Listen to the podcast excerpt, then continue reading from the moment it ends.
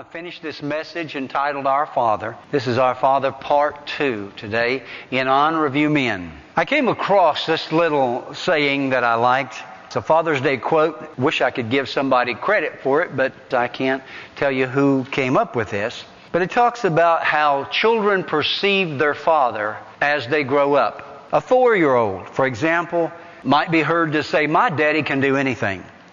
A seven year old, My dad knows a lot, a whole lot. An eight year old, My father does not know everything.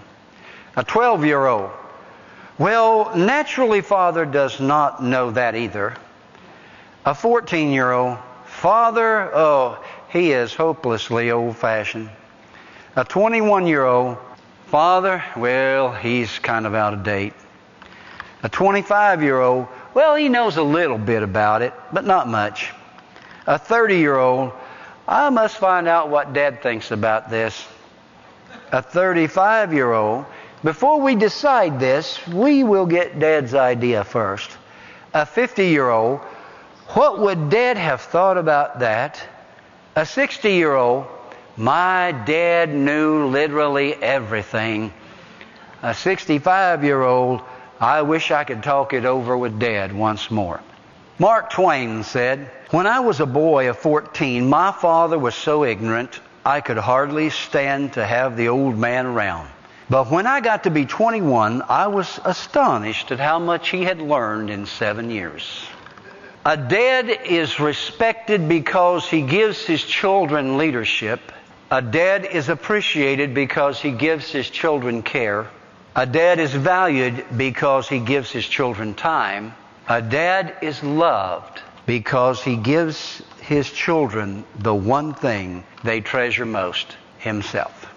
The Bible says in Proverbs 10:1, a wise son brings joy to his father.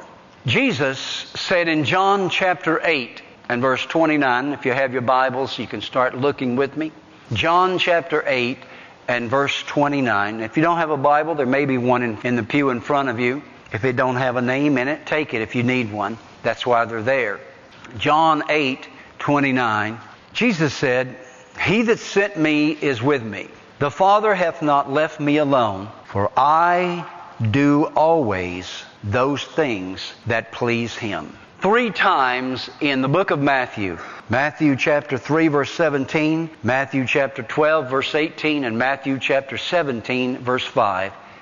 God the Father spoke from heaven concerning His Son Jesus, and He said, I am pleased. I am pleased with my Son. I think it is a child's, certainly a son, and I believe even a daughter's aspiration, lifetime aspiration. They respect their father to be pleasing to their father, to please their father, to make their father proud of them.